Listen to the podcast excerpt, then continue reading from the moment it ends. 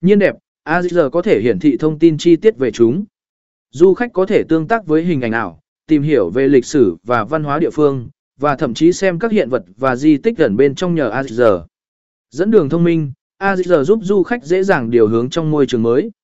Các ứng dụng AZR có thể hiển thị hướng dẫn đường đi trực tiếp trên màn hình điện thoại di động, đảm bảo rằng du khách không bao giờ bị lạc hướng và có thể khám phá một cách tự tin ảo ra trải nghiệm tương tác.